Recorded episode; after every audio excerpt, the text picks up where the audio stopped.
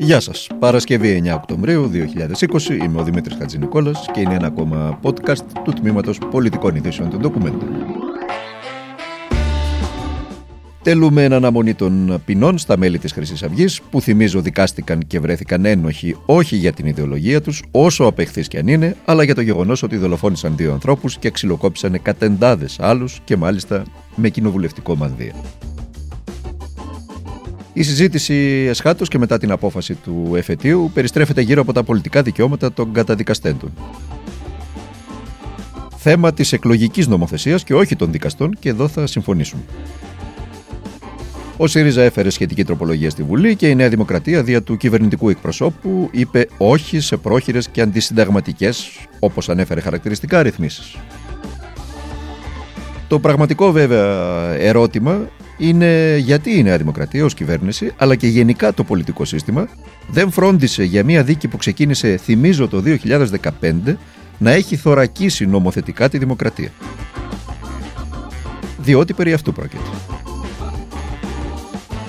Διότι πολύ απλά, για μια δίκη που διεξάγεται εδώ και 5,5 χρόνια, και ενώ περιμέναμε το όποιο αποτέλεσμα, φαίνεται ότι υπάρχουν νομοθετικά κενά και δεν έσπευσε ουδής να τα καλύψει προηγουμένως. Σε ό,τι αφορά το νέο ποινικό κώδικα, αυτή είναι η επόμενη συζήτηση, η οποία άνοιξε με αφορμή την απόφαση του εφετείου για την ε, καταδίκη της Χρυσής Αυγής. Τα είπαμε και χθες, τα είπαν και οι δικαστικές ενώσεις. Επιβεβλημένη η αλλαγή του από το 1950, παρακαλώ, ερχόταν ο παλιός ποινικός κώδικας, απαραίτητη και η εναρμόνισή του με το ευρωπαϊκό δίκαιο, ορθή κατά τη γνώμη του ομιλούντα η γενική οδικία για εξορθολογισμό των ποινών προκειμένου αυτές να είναι εκτιτέες. Σε κάθε περίπτωση όμως, να το πούμε, το λένε και άλλοι πολλοί, ο ποινικός κώδικας δεν γράφεται σε πέτρα και ο εκάστοτε νομοθέτης μπορεί και επιβάλλεται να προβαίνει σε αλλαγές όταν διαπιστώνονται στην πράξη δυσλειτουργίες ακόμη και διάσταση με το κοινό περιδικαίου αίσθημα. Σε κάθε περίπτωση όμως, η διελκυστίδα μεταξύ των κομμάτων προσφέρει κάκιστε υπηρεσίες σε ένα τόσο σοβαρό θέμα. Για να ακούσουμε τον Αντιπρόεδρο του Δικηγορικού Συλλόγου Αθηνών, τον κύριο Θεμιστοκλής Σοφό, να μας μιλάει για τον νέο ποινικό κώδικα. Έχουμε χαρακτηρίσει τις αλλαγές που γίνονται με το 4619 και 4620 του 2019 νομική κοσμογονία. Τόσο στον ποινικό κώδικα όσο και στον κώδικα ποινικής δικονομίας έχουν πλέον εισαχθεί νέες έννοιες, νέοι θεσμοί και έχουν τροποποιηθεί παραδοσιακά παραδεδομένες μορφές του εγκλήματος και ειδικές μορφές, νομοτυπικές μορφές εγκλημάτων στο ειδικό μέρος του ποινικού κώδικα, ενώ στον κώδικα ποινικής δικονομίας υπάρχουν νέες διατάξεις, νέοι θεσμοί, οι οποίοι διευρύνουν το ρόλο του εισαγγελικού λειτουργού και καθιστούν όπως χθες το κύριο μήνυμα παρήχθη κατά την ημερίδα που είχαμε ότι ο νέος νόμος δεν είναι υπιότερος όπως καταλείπεται να εννοηθεί, αλλά αναλογικότερος. Οι αλλαγές δεν έχουν πολιτικό χαρακτήρα.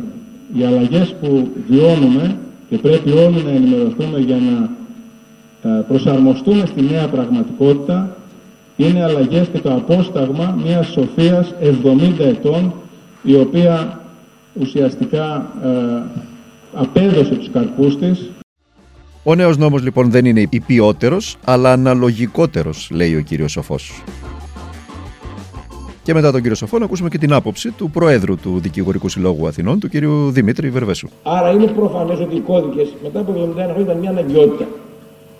Αν θυμάμαι καλά, είμαι σύμβουλος, ήμουν σύμβουλος μικρός να ξεκίνησε η Επιτροπή Κωδίκων πριν τον Αθανασίου, αν θυμάμαι, ήταν αυτή η πρώτη Καστανίδη, αν θυμάμαι καλά, η πρώτη επιτροπή. Όπου συζητάγαμε σε διάφορες επιτροπές και στέλναμε προσώπου και μας ενημερώνανε τι λένε οι επιτροπές των κωδίκων.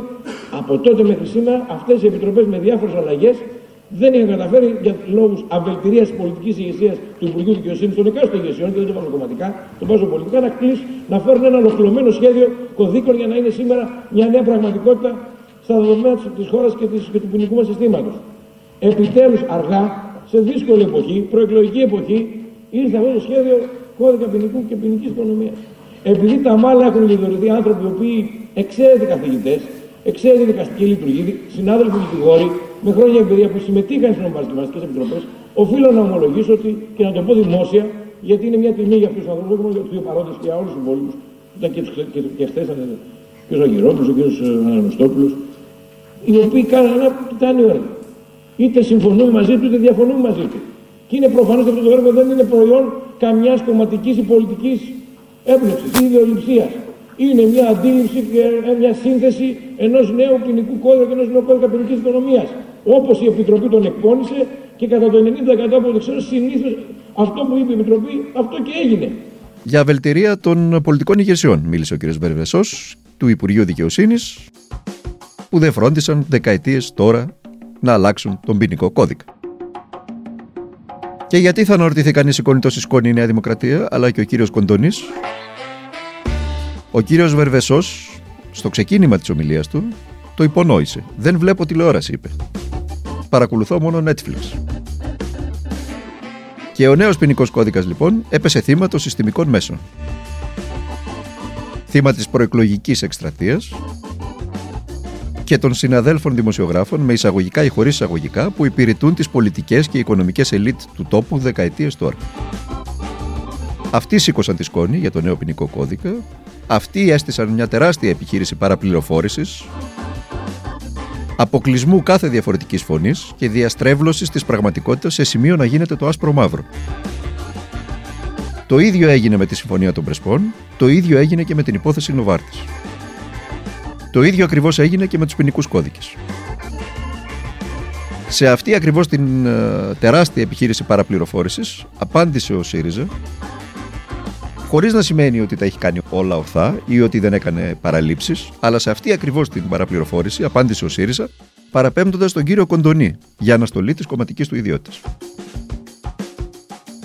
Σε ό,τι αφορά τώρα τους δύο ευρωβουλευτές της Χρυσής Αυγής, η κατάσταση εκεί είναι ακόμη χειρότερη.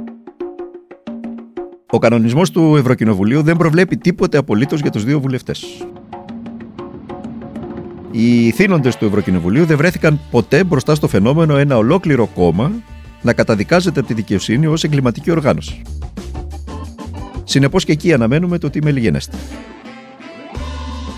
Και αφού το έφερε ο λόγος για τα συστημικά μέσα μαζικής ενημέρωσης, ας ακούσουμε ένα έξοχο δείγμα μιας συναδέλφου που στην προσπάθειά της να αναδείξει τη γενναία στάση της Μάγδας Φίσα, τα έκανε απλά θάλασσα. Γιατί τα έκανε θάλασσα, γιατί αποκάλυψε τον τρόπο με τον οποίο σκέφτονται οι ελίτ για τον απλό κόσμο, ακόμα και όταν έχουν αγαθές προθέσεις να το δεχτώ. Αυτή η γυναίκα δεν είναι μια γυναίκα που στέκεται μπροστά για τα ανθρώπινα δικαιώματα. Είναι μια γυναίκα που ζει στο πέραμα. Είναι μια γυναίκα η οποία είχε έναν άντρα ε, ναυτεργάτη Δηλαδή που έπαιρνε όποτε είχε δουλειά δούλευε μια στη χάση και στη φέξη. Δηλαδή σε αυτό που λέμε σε, ένα, σε, κοινωνικά που δεν περιμένεις και τέτοιες συμπεριφορές. Και επειδή γίνεται πολλής ε, λόγος για το ποιος στήριξε και ποιος στηρίζει τι και ποιον και ποιοι ευθύνονται για τη γιγάντωση της χρυσής αυγής, ας ακούσουμε και τον στενό συνεργάτη του Αντώνη Σαμαρά, τον κύριο Τάκη Μπαλτάκο από το παρελθόν, να συνομιλεί στο γραφείο του, στη Βουλή, με τον Κασιδιάρη. Ποιος του πει να τα κάνει; Αυτά. Πρώτα απ' όλα φοβάται για τον εαυτό του. Επειδή εσείς τον κόβετε από το να έχει προβάδισμα από το ΣΥΡΙΖΑ. Επειδή εσείς τον κόβετε από το να έχει προβάδισμα από το ΣΥΡΙΖΑ. Κόβει ψήφους, εντάξει. Είναι λογικό. Και επειδή, επειδή του κόβουμε ψήφους, δηλαδή να μας βάλει φυλακή. Απίστευτο πράγμα. Το ότι ακολούθησε είναι λίγο πολύ γνωστό. Ό,τι και λέει ο κύριος Σαμαράς, ό,τι και λέει η Νέα Δημοκρατία. Πάμε και στα ελληνοτουρκικά. Από χθες άνοιξε πύλη στα Βαρόσια και Τούρκοι και Τουρκοκύπροι επισκέπτονται την πόλη Φάντασμα το 1974. Κορυφαία πρόκληση, κατά τη γνώμη μας, από τον Ρετζέπ Ταγί Περντογάν, αλλά το αυτή της ελληνικής κυβέρνησης δεν υδρώνει. Είναι έτοιμη να καθίσει στο τραπέζι του διαλόγου και το διαλαλεί. Ούτε το αυτή της Ευρωπαϊκής Ένωσης υδρώνει, αφού δεν τολμά ούτε να ψελίσει τη λέξη κυρώσεις. Ο Κυριάκος Μητσοτάκης πάλι σήμερα στη Λεφιγκαρό ισχυρίζεται ότι η έναρξη των διερευνητικών Ελλάδο-Τουρκία αποτελεί ένα ενθαρρυντικό βήμα. Δεν είδε και δεν άκουσε τι γίνεται στα Βαρόσια.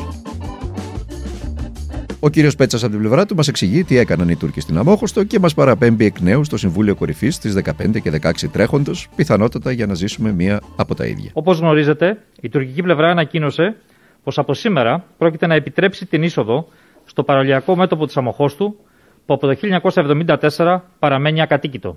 Πρόκειται για άλλη μία προκλητική ενέργεια που παραβιάζει τις σχετικές αποφάσεις του Συμβουλίου Ασφαλείας των ΗΠΑ και συγκρούεται με το πρόσφατο κείμενο συμπερασμάτων του Συμβουλίου Κορυφής της Ευρωπαϊκής Ένωσης. Αυτό ήταν ο κύριος Πέτσας που περιέγραψε την ε, τουρκική ενέργεια και στο θέμα του κορονοϊού ο κυβερνητικός εκπρόσωπος άφησε σήμερα ανοιχτό το ενδεχόμενο να κλείνουν λέει τα καταστήματα μία ώρα αργότερα, αντί στις 12 στη 1, συμπληρώνοντας ότι δεν θα ανακοινωθούν σήμερα νέα μέτρα. Μπορεί να εξεταστεί η διεύρυνση του ωραρίου καταστημάτων μέχρι τη 1 προ Μεσημβρίνη. Αυτό είπε ο κύριος Στέλιος Πέτσας και είναι απορίας άξια πραγματικά πώς η κυβέρνηση σπέβδει να χαλαρώσει τα όποια περιοριστικά μέτρα ενώ τα κρούσματα αυξάνουν. Πότε έκανε λάθος δηλαδή αυτή η πολύ απλή ερώτηση. Όταν επέβαλε τα περιοριστικά μέτρα ή τώρα που τα παίρνει πίσω σιγά σιγά. Μήλος στο θέμα του κορονοϊού εδώ και πολύ καιρό και να κλείσουμε με την ε, τελευταία είδηση για σήμερα. Το Νόμπελ Ειρήνης του 2020 ανακοινώθηκε από τη Σουηδική Ακαδημία και απονεμήθηκε στο Παγκόσμιο Πρόγραμμα Επισητισμού του Οργανισμού Ηνωμένων Εθνών. Όποιοι δεν γνωρίζουν τι είναι αυτό το πρόγραμμα, πρόκειται για ένα παρακλάδι του οργανισμού, το οποίο ειδικεύεται στην παροχή ανθρωπιστικής βοήθειας. Αποτελεί τη μεγαλύτερη ανθρωπιστική οργάνωση στον κόσμο. Τι κάνει, παρέχει τροφή σε κατά προσέγγιση, κρατηθείτε 90 εκατομμύρια ανθρώπους στον κόσμο, από τα οποία, παρακαλώ, 58 εκατομμύρια είναι παιδιά.